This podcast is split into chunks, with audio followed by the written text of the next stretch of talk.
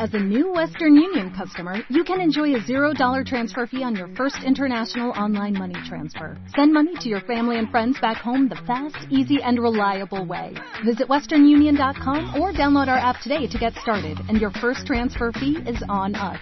FX gains apply, not available for credit cards and transfers to Cuba. Services offered by Western Union Financial Services Inc. and MLS 906983 or Western Union International Services LLC and MLS 906985. Siempre digo, desde que empieza la reunión, yo me preparo para recoger mi parte. Nunca, nunca me voy a mi casa vacío. Nunca me voy a mi casa faltante. Siempre llevo algo de la iglesia que Dios ha hablado a mi corazón. Yo creo que esta noche Dios está sirviendo la mesa y depende de cada uno que vaya a comer o no. Ojalá que todos puedan gustar las cosas de Dios, gustar la palabra y llevarse su porción en esta noche. Lo comparaba días pasados, la iglesia con esos lugares, con esos comedores, a donde hay autoservicio. ¿no? Es lo más eh, literal, simbólico que me viene a la cabeza. El autoservicio tiene un lugar central donde están las bandejas con las diferentes, eh, diferentes menús ¿no? de comida. Y las personas agarran su bandeja, sus platos y se sirven a sí mismos. ¿no? Cada uno lo que le gusta. Allí hay una cantidad. Esto se estila mucho en Brasil. Gloria. Acá hay pocos lugares que acostumbran, pero en Brasil hay muchos lugares para comer eh, que son autoservicio. Y es tan lindo porque uno elige lo que le gusta comer. Si le gusta eh, la salsa, si le gusta las ensaladas, si le gusta eh, el asado, si le gusta algo que lleve, eh, que esté fritado, ¿no es cierto? Elige la comida y elige también lo que va a acompañar con la comida. Puede elegir la bebida, puede elegir eh, qué clase de entrada, de aperitivo, todo es autoservicio. Y la casa de Dios es un autoservicio. Nosotros somos los mozos, los que servimos la mesa. Y usted es el invitado de honor, el que tiene que recoger su parte. Vamos a compartir la- en la palabra del Señor. Voy a compartir en el libro de jueces, en el capítulo 16. El libro de jueces lo va a encontrar después de Josué, allí casi en el principio de la Biblia. Libro de jueces, capítulo 16, la palabra del Señor. Voy a leer un versículo nada más. Capítulo 16, versículo 3. Dice, más Sansón durmió hasta la medianoche y a la medianoche se levantó, tomando las puertas de la ciudad con sus dos pilares y su cerrojo, las echó al hombro y fue y subió con ella a la cumbre del monte que está delante en Hebrón. Amén. Aleluya. Bendito Quería sea compartir este texto de la palabra del Señor. Sí, amén. En la palabra del Señor ninguna historia, ningún relato está allí para entretener, está allí para ser anecdótico. Toda la palabra de Dios es inspirada divinamente. La palabra de Dios, el autor de la palabra de Dios, el Espíritu Santo. Aunque haya habido hombres que agarraron la pluma y escribieron, pero el autor de la palabra de Dios, de la Biblia, es el Espíritu Santo. Sí. Él inspiró, él guió a esos escritores que manejaron la pluma, pero el autor general de las escrituras es el Espíritu Santo.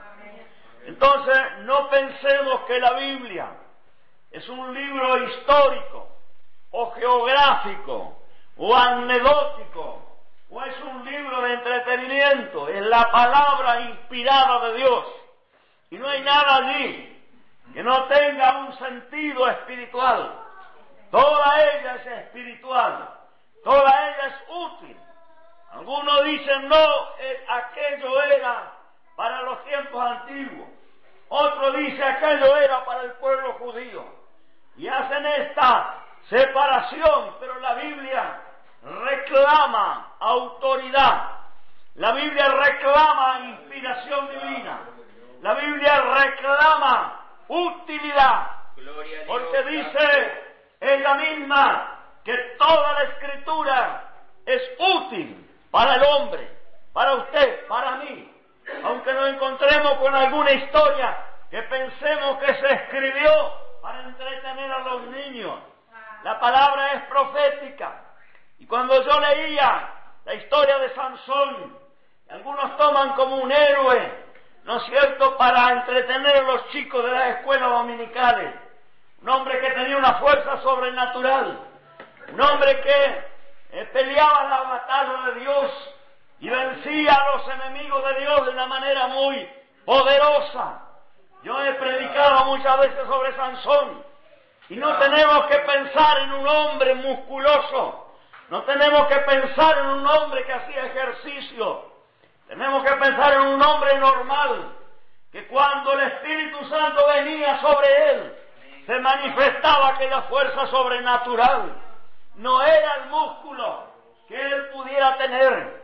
Hay un héroe mitológico de los griegos que se hace un paralelo con Sansón, Hércules. Y usted habrá visto alguna película de Hércules. Y le dice, eh, se utiliza la palabra Hérculeo para referirse a alguien que tiene mucha musculatura.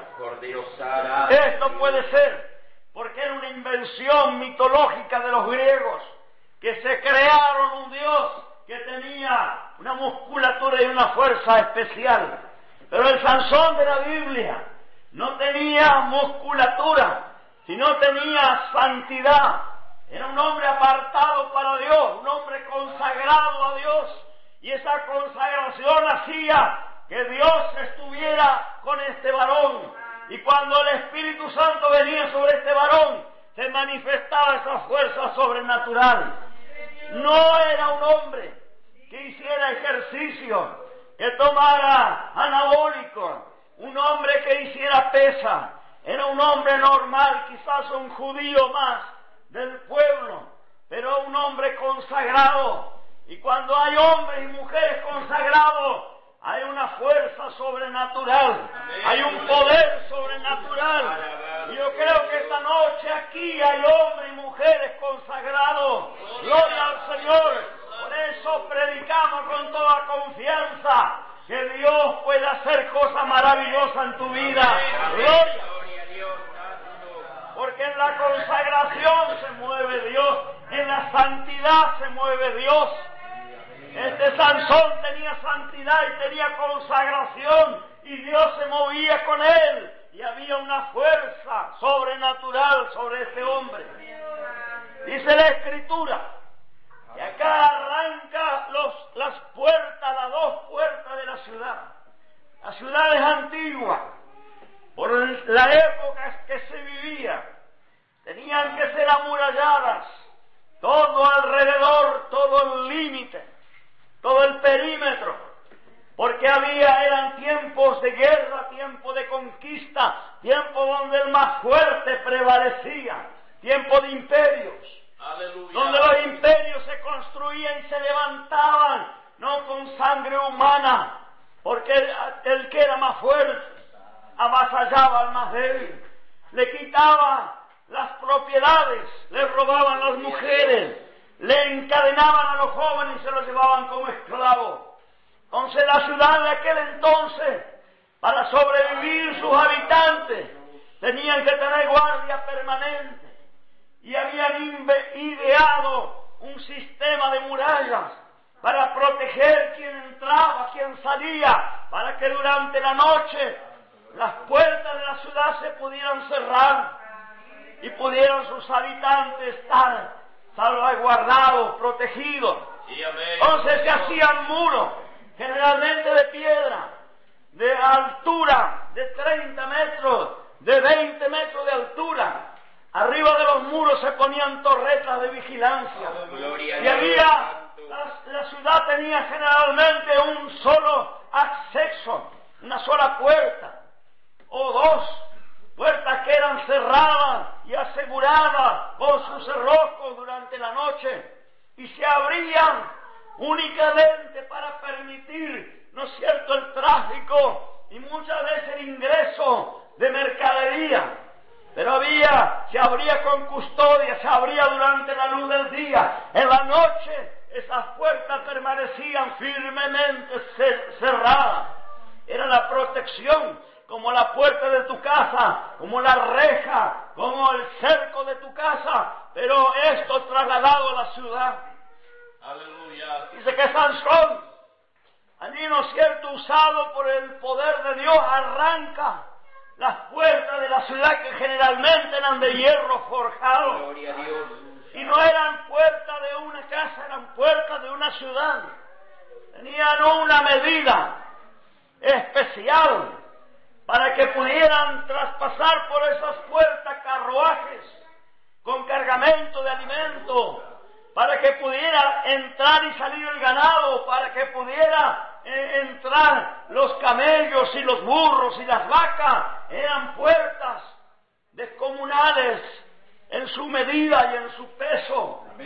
No podían hacerse puertas de madera para una ciudad.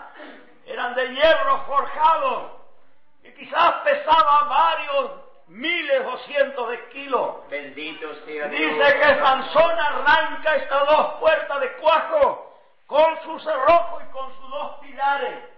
Se la carga en el hombro y se la lleva arriba de una montaña. Bendito nombre de Dios, arrancó las puertas de Gaza y se las cargó al hombro. Y esto tiene, una palabra encierra una figura profética. Escuchaba cuando Marcelino abría el culto. Y luego los hermanos que iban tomando lugar. Marcelino hablaba de la resurrección. Cuando el, Cristo de la gloria muere en la cruz, hay gente que pide el cuerpo para brindarle una sepultura digna. Y dice que lo bajan del madero, lo envuelven con lienzos. Y alguien allí que tenía plata que tenía una tumba privada en el cementerio local, dona una tumba que nunca fue usada para colocar el cuerpo del maestro, el cuerpo que ya estaba sin vida, ese cuerpo que se había desangrado por los golpes, por las heridas, por allí, ¿no es cierto?, los momentos de agonía. Ahora ese cuerpo frío, allí dice que dos varones, discípulos del Señor, lo descuelgan, lo envuelven en los lienzos y lo llevan allá a la tumba. Las tumbas no eran bajo tierra como hoy tenemos los cementerios, un hoyo que se cava. Era tipo panteón familiar, esa tumba donde Jesús fue puesto. Una, una, una tumba cavada en la roca de la montaña se acababa la roca de la montaña y allí se ponían losas y sobre esas losas iban los cuerpos de la familia, eran como panteones. Y ese panteón que tenía un hombre llamado Nicodemo, bendito el nombre del Señor, que lo cede para el cuerpo de Jesús. Dice que junto con José de Arimatea, otros discípulos van y colocan el cuerpo sobre la losa.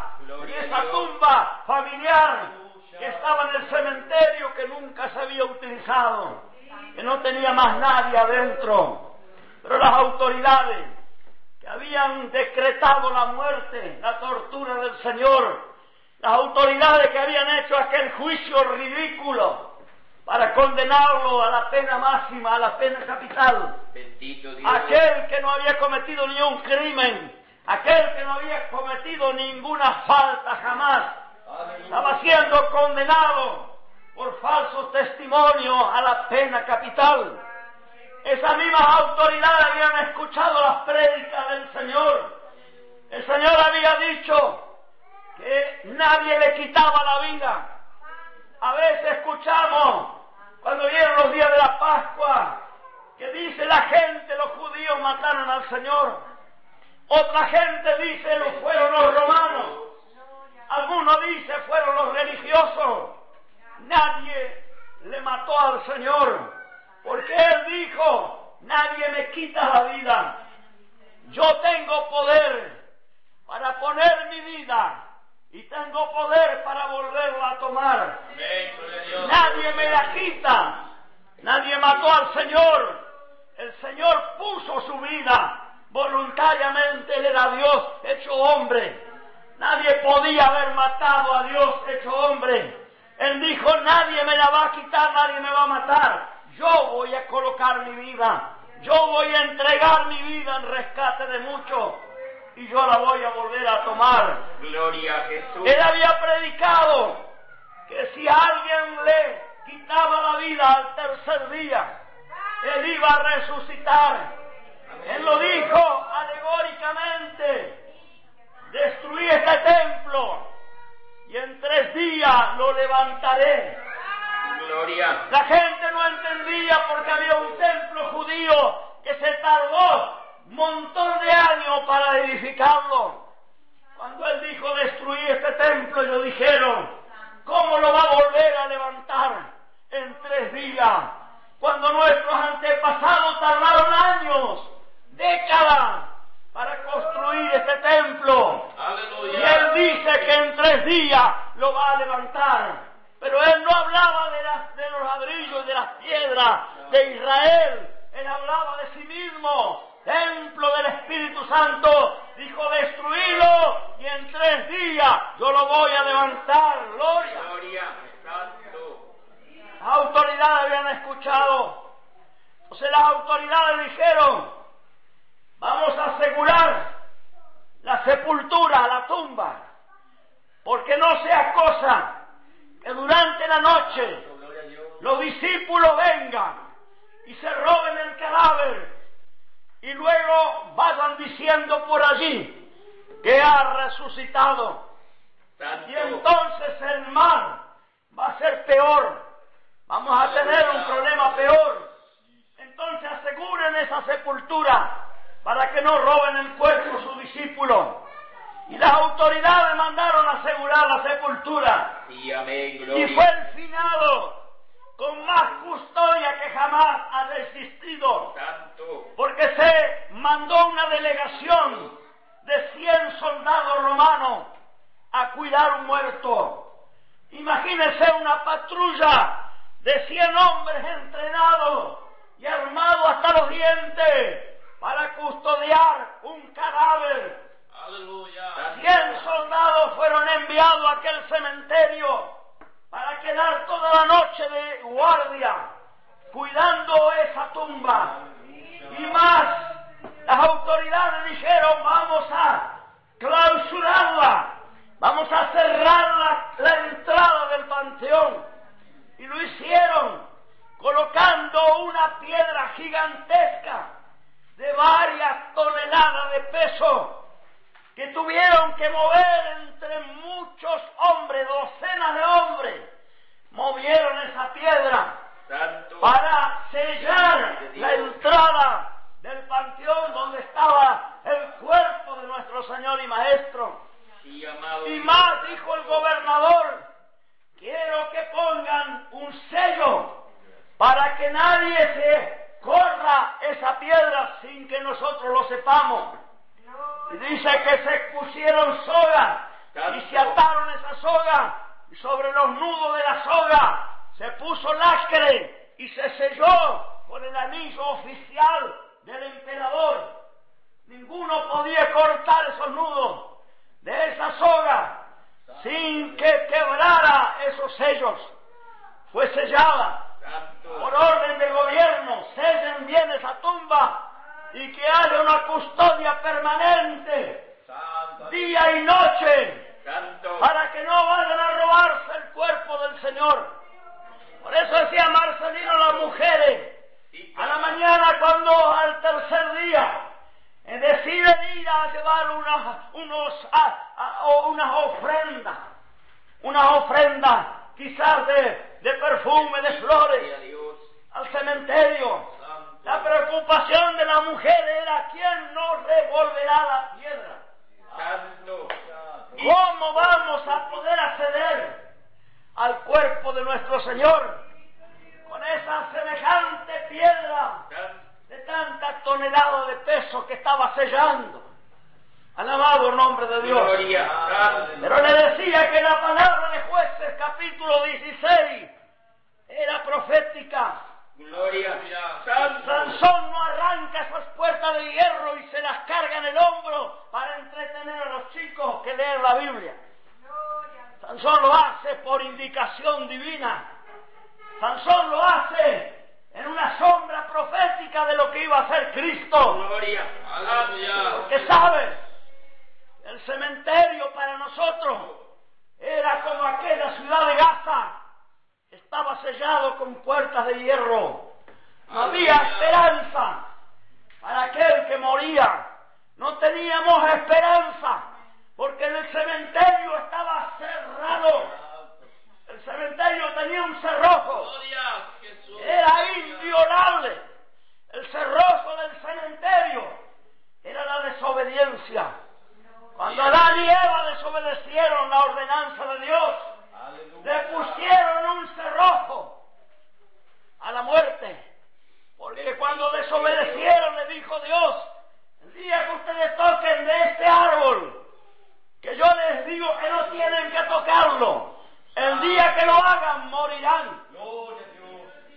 Fueron engañados nuestros primeros padres, Adán y Eva, y tocaron. Gloria. Jesús. Y cuando tocaron, vino el cerrojo sobre el cementerio, vino la muerte.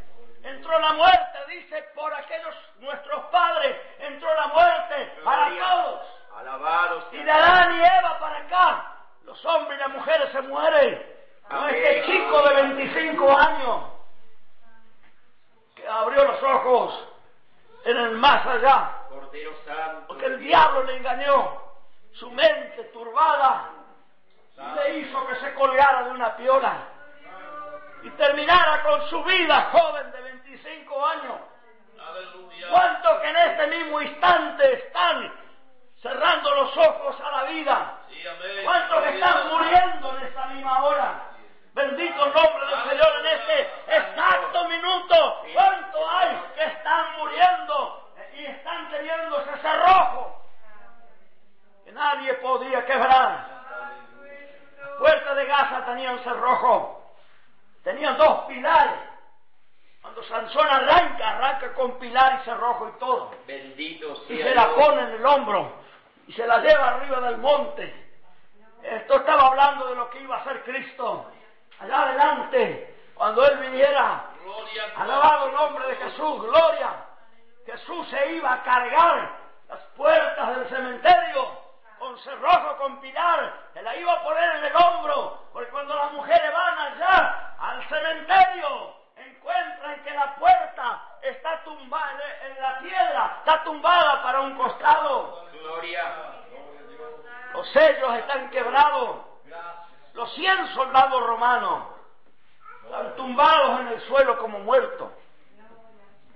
Que cuando Cristo se levanta, dice el resplandor de su, de su resurrección, Gloria. tumbó los cien soldados romanos y quedaron tumbados en el cementerio, en el suelo como muertos. Eh, quedaron inconscientes.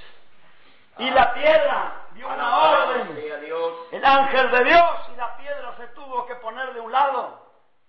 Y luego Cristo se levantó de, de la muerte al tercer día.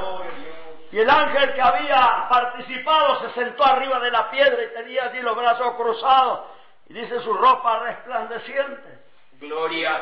Cuando llegaron las mujeres y vieron la piedra para un lado y el cuerpo del Señor que no estaba, y vieron esa criatura sentada arriba de la piedra, Gloria. esa criatura le decía, ¿por qué buscáis al que vive entre los muertos? Aleluya. No está aquí, ha resucitado. Vayan a dar el aviso para todos sus discípulos que Él va a ir adelante y se va a encontrar con ellos. No está, la tumba estaba vacía. Aquellos lienzos estaban doblados y acomodados sobre la losa y la piedra había sido corrida, arrancada de su lugar. Los sellos quebrados. Esto es lo que hace Sansón cuando se carga estas puertas de hierro.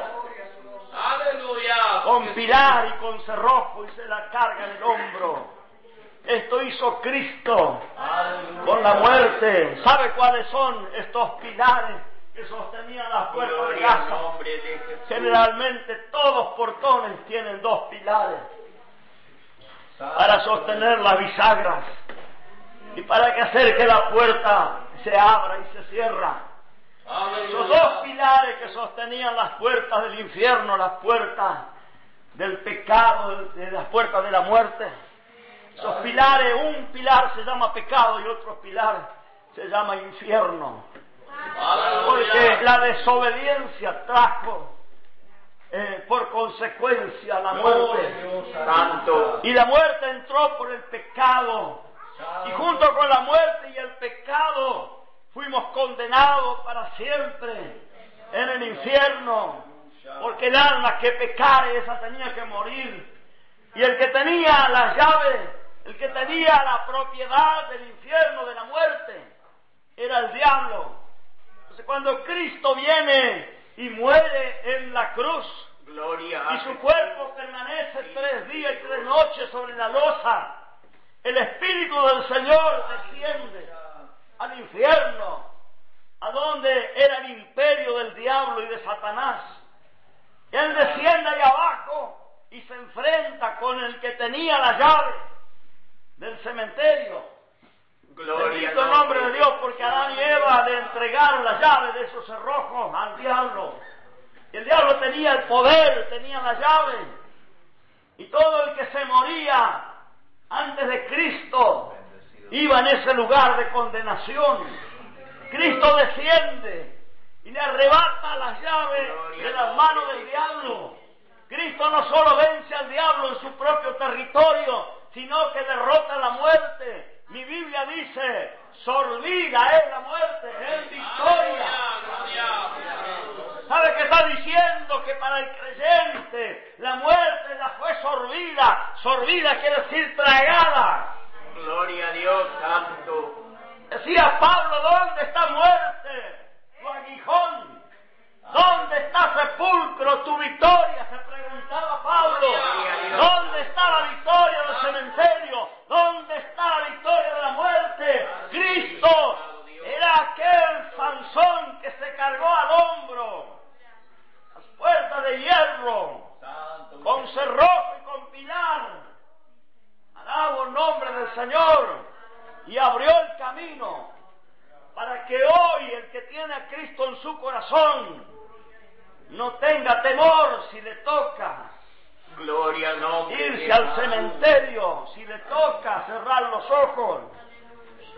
Alabo el nombre del Señor porque ese cementerio para el creyente ya no tiene puertas de hierro. Gloria a Dios, Santo. puertas de hierro fueron arrancadas con columnas y con cerrojos y todo.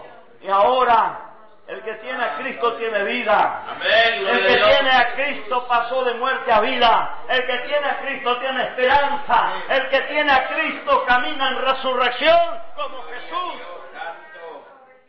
Caminaba en resurrección. Y ya no estaba entre los muertos donde las mujeres venían a buscarle. El Cristo que hoy estamos anunciando, el Cristo de la Biblia, no está entre los muertos. No le vayas a buscar adentro de una capilla, no le busques en un cementerio, no le busques adentro de una catedral, Él no está entre los muertos, Él está entre los que viven. Amén. Porque la losa de, de aquel, de aquel sepulcro eh, quedó vacía. Y la puerta que sellaba, la piedra grande que sellaba, fue puesta de un lado. Y el camino quedó abierto. Y si me toca, o si te toca, tener que ir a pasar por el cementerio va a ser solamente eso. Va a ser solamente un paso. Va a ser solamente un escalón. Gloria a Dios. Porque la muerte ya no puede retener al creyente. Gloria a tu nombre. Ya no tiene fuerza la muerte, ya el infierno mismo tuvo que entregar los que estaban cautivos, porque dice que Santo. Cristo llevó consigo la cautividad. Gloria a Dios, Porque el diablo tenía cautivo los tuvo cautivos hasta la muerte de Cristo.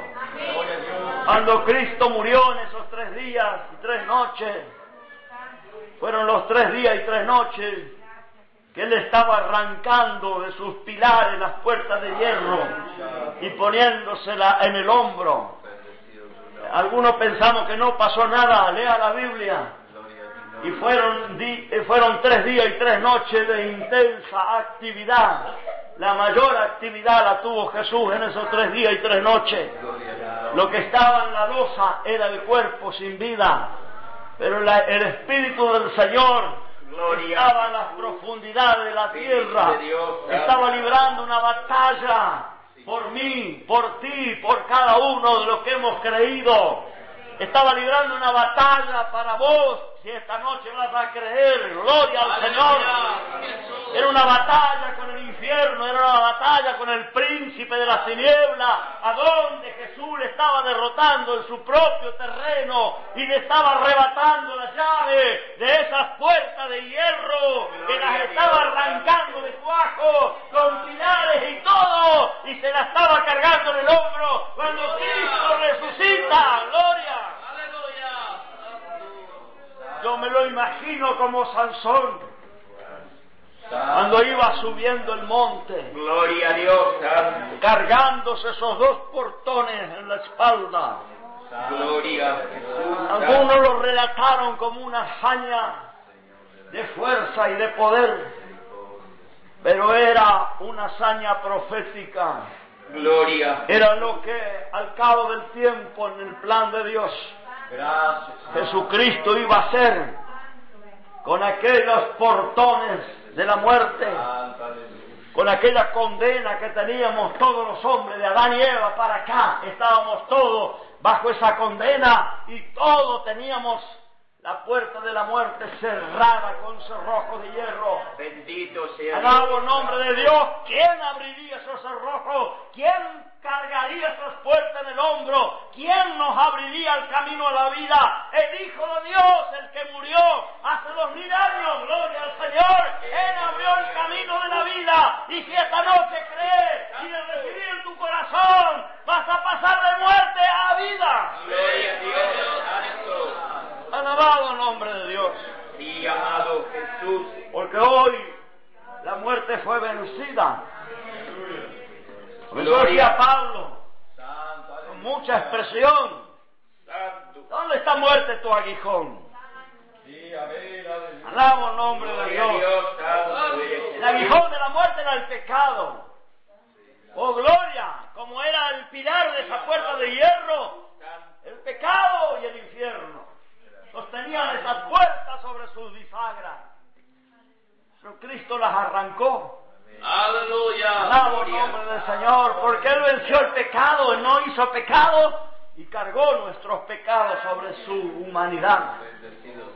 Cuando Él muere en la cruz, en aquel juicio injusto, en aquella tortura, en aquel sufrimiento, en aquella agonía, no era por sus maldades, no era por sus pecados. Todos sabemos y conocemos la Biblia que el pecado de todos nosotros, tu pecado, el mío, mi desobediencia y la tuya, fueron colocadas sobre las espaldas del Maestro.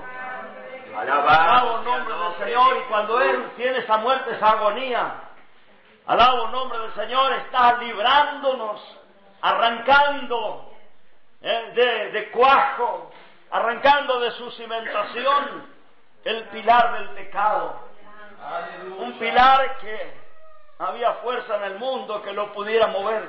Santo es tu nombre. Ese pilar de Adán y Eva para acá llevaba la muerte Santo. de todos los hombres, porque de, antes de Cristo no había esperanza ninguna, ni la ley había podido arrancar esos pilares, Bendito ni los mandamientos de Dios habían arrancado esos pilares.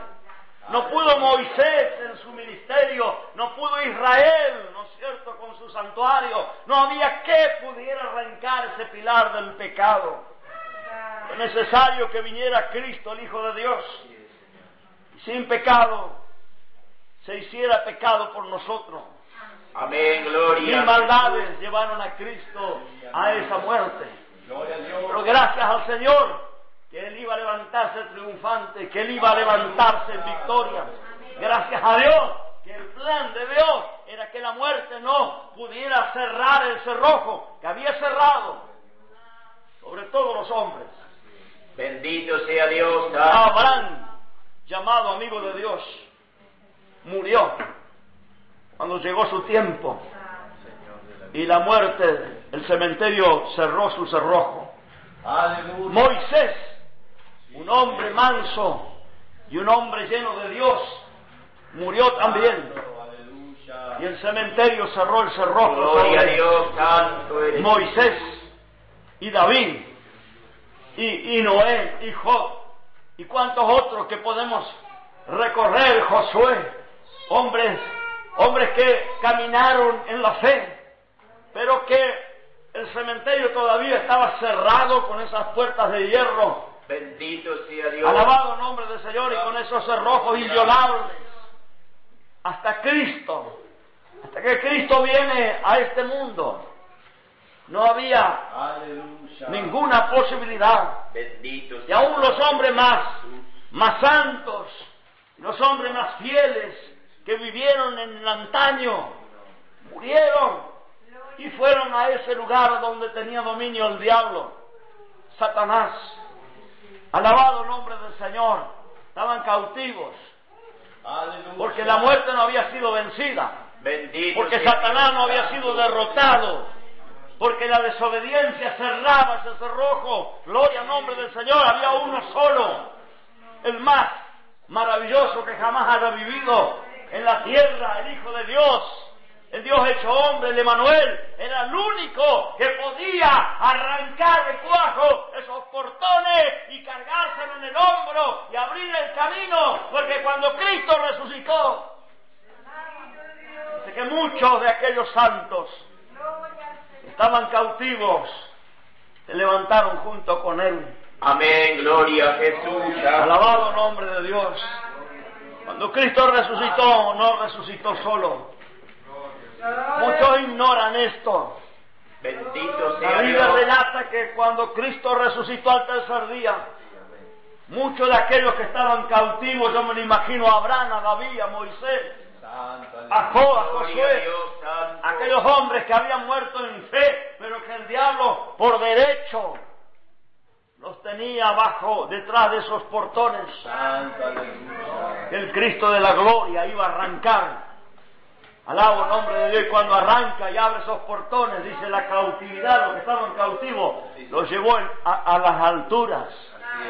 Porque aquel que descendió también subió, dice la palabra del Señor, subió a su trono y junto con él se llevó a todos aquellos que estaban cautivos. Es decir, le quitó el derecho al diablo. El diablo no tiene más derecho, perdió el derecho, perdió las llaves de esos portones. Esos portones no existen más. El camino está abierto y aquel que cree, gloria, bendito el nombre del Señor, esta noche. Se le abre el mismo camino que se me abrió a mí. Gloria a muchos de nuestros hermanos que están aquí hace años, Él te abre el camino de la vida. De eso se trata el Evangelio, de que haya una transposición. Y esta noche puede ser traspuesto espiritualmente de muerte a vida. Esa transposición puede ocurrir en este mismo instante. Si recibís a Cristo en tu corazón, si le aceptás como Salvador de tu alma, si reconoces que sos un pecador y que hay una condena que está sellada sobre tu cabeza, como estaba sellada sobre mi cabeza, gloria al Señor, pero un día escuché el mensaje, como lo estás escuchando vos en esta noche, y tomé una decisión y ese día fui traspuesto de muerte a vida.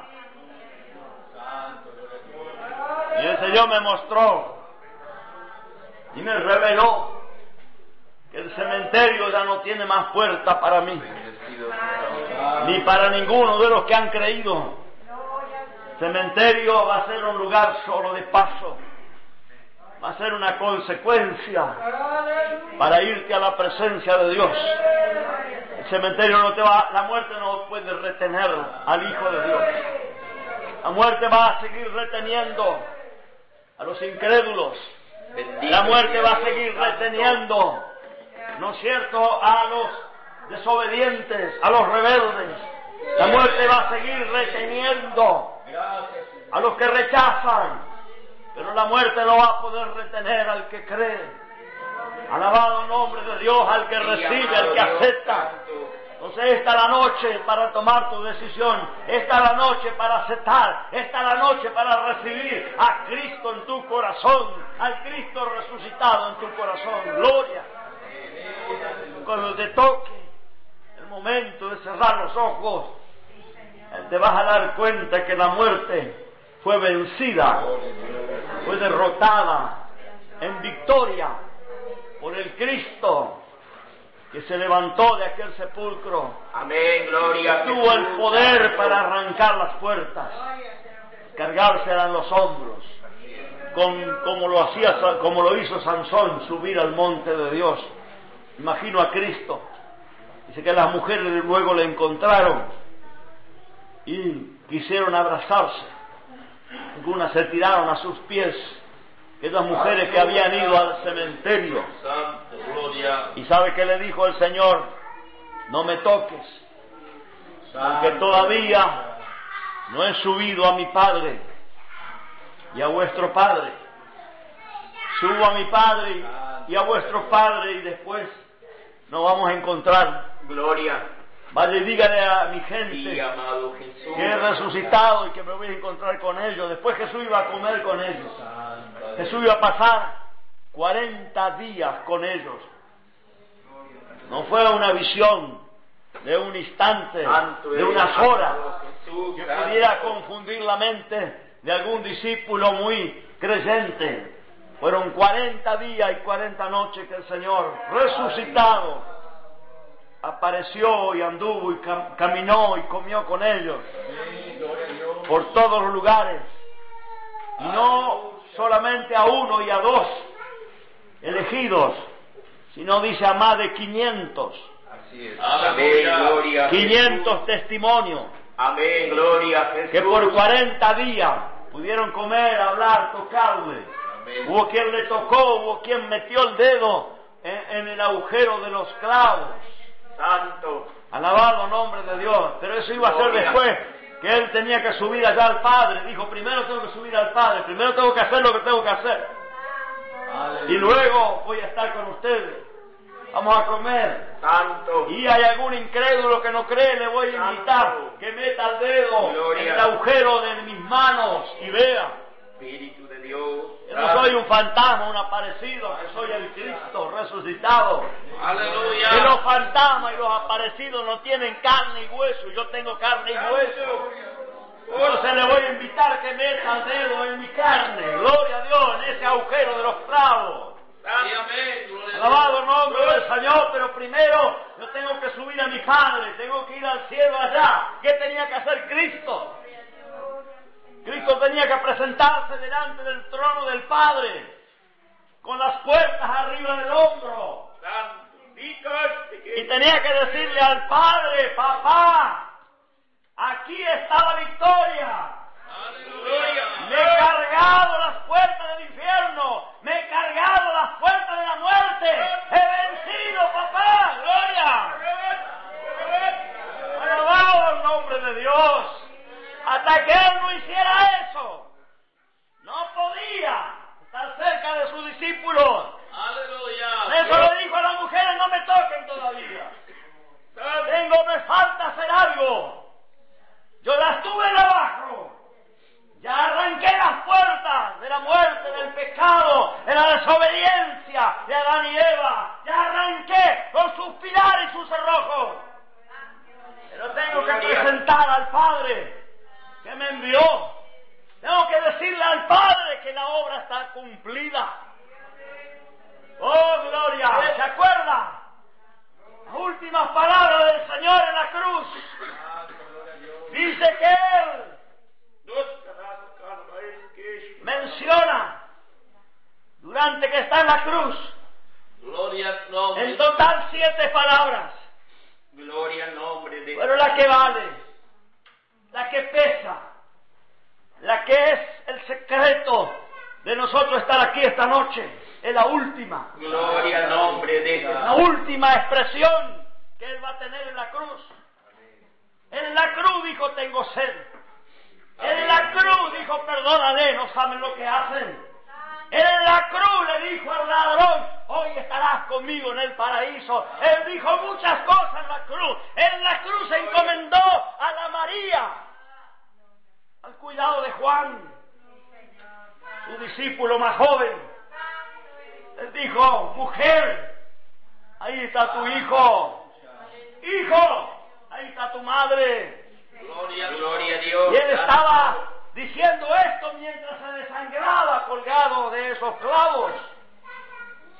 Muchas palabras, muchas expresiones Amado Jesús. escucharon de la boca, de los labios de Jesús mientras que estaba allí colgado entre el cielo y la tierra. Pero las últimas son la clave. Las últimas encierran. Las últimas ponen el sello. Las últimas me hacen levantar las manos y decirle gracias, Señor, gloria. Santo. Las últimas palabras fueron consumado es. Amén. Gloria a Jesús. Santo. ¿Sabe qué, qué quiere decir el Señor? Consumado, completado, hecho. Amén. Gloria a terminado, concluido, gloria. Cuando Él dice consumado es, Él está diciendo, arranqué las puertas con sus cerrojos y sus pilares, las arranqué, le quité la llave, consumado, la consumada, la obra de tu rescate, está consumada, la obra de tu redención, está consumada, la obra de tu salvación, está consumado, no hay nada que le puedas agregar a ello. Gloria a Dios. Santo. No hay nada que podamos hacer para mejorarlo. Completo, dijo el Señor. Gloria a Jesús. El amado nombre de Dios está hecho. ¿Cuánto creen? Porque tenemos algunos por ahí. Santo. Otro día le decía a algunos hermanos que me escribían de otro país y me hacían preguntas y me ponían allí cuestiones. Les decía, mirá, lo peor que podés hacer, tratar de ayudarle a Dios. Bendito Dios no necesita tu- tu ayuda ni la mía. Dios lo hizo todo bien. Aleluya. Y lo hizo en forma completa. No hay nada que lo pueda agregar. No hay nada que lo pueda mejorar. No hay nada que lo pueda añadir. Está completo. ¿Está entendiendo esto? Lo único que tienes que hacer es creerlo. Lo único que tienes que hacer es recibirlo. Lo único que tienes que hacer es confiar que Él lo hizo por ti y para mí. Gloria al nombre del Señor. Créalo en tu corazón y hecho está. Consumado. Alabado nombre de Dios. Los que escucharon esa palabra, quizás no pudieron entender a qué se refería el Señor. Antes de entregar su espíritu, dijo, consumado es. Alabo el nombre de Dios. Lo que había tardado miles de años, siglos, para llevarse a cabo, ahora estaba completado. Gloria a Jesús. Esto estaba ocurriendo en el preciso momento En que la cabeza del Señor iba a caer hacia un costado y su espíritu iba a salir del cuerpo para irse allá abajo a pelear la última batalla con el príncipe de las tinieblas.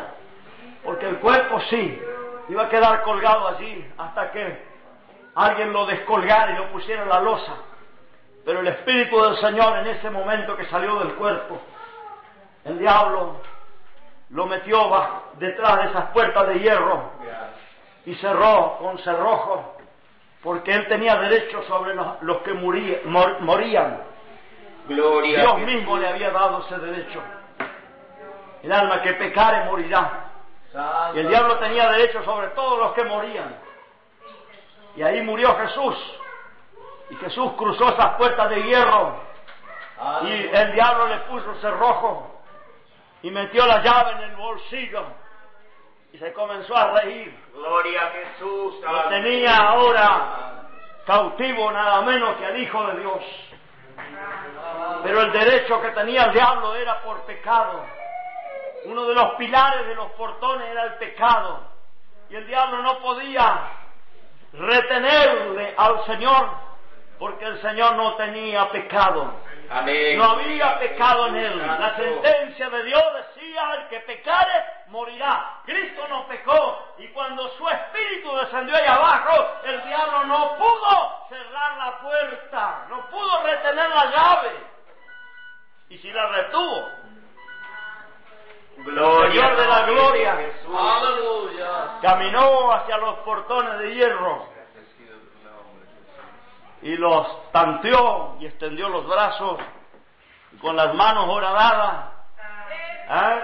empezó a levantar ¿eh? los pilares y el portón con su cerrojo y como hizo Sansón se lo cargó en el hombro y se fue allá arriba al trono de Dios con esos portones de la muerte y del infierno para decirle al Padre, está hecho, está completado. Gloria al nombre del Señor. Ahora los que creen en mí, gloria al Señor, van a pasar de muerte a vida. Los que creen en mí no vendrá la condenación. Ahora yo abrí el camino, yo abrí la puerta. Y no podrán los que creen en mí ser retenidos nunca más por la muerte. La muerte fue vencida. Ponte de pie en esta noche y alaba a Dios. De eso se trata el Evangelio. Gloria. Gloria al Señor. Alabado sea el nombre de Jesús. Santo. Nos lamentamos y nos dolemos Adoramos, bendecimos tu nombre, Señor. cuando alguien como este joven Sí, amado Jesús. pierde la vida y no lo tiene a Cristo en su corazón. Santo Dios. Porque éste no podrá nunca más salir de aquel lugar sellado. Alabo el nombre de Dios. Pero el que cree, al que cree, cuando algún creyente cierra los ojos Santo. y deja de respirar, nos alegramos. Santo. Solemos cantar Gloria. cuando despedimos a un cristiano Sí, amado Jesús. y sabemos alabar a Dios porque entendemos que ese cristiano emprendió un viaje maravilloso. Amén, gloria. Alabado el nombre del Señor. Y que la muerte no le puede, no puede poner su cerrojo sobre ese, esa persona. Sí, amado Jesús. El cementerio no puede retener ese espíritu. Porque hay alguien que derrotó la muerte, derrotó el infierno, para que los que crean tengan vida. ¿Cuántos tienen vida en esta noche? Alabo el nombre del Señor. Si no tenés vida, no lo tenés a Cristo. Alabo el nombre del Señor. Esta noche puedes tomar la decisión. Santo. Sí, amado. Todos inclinen la cabeza, estén orando.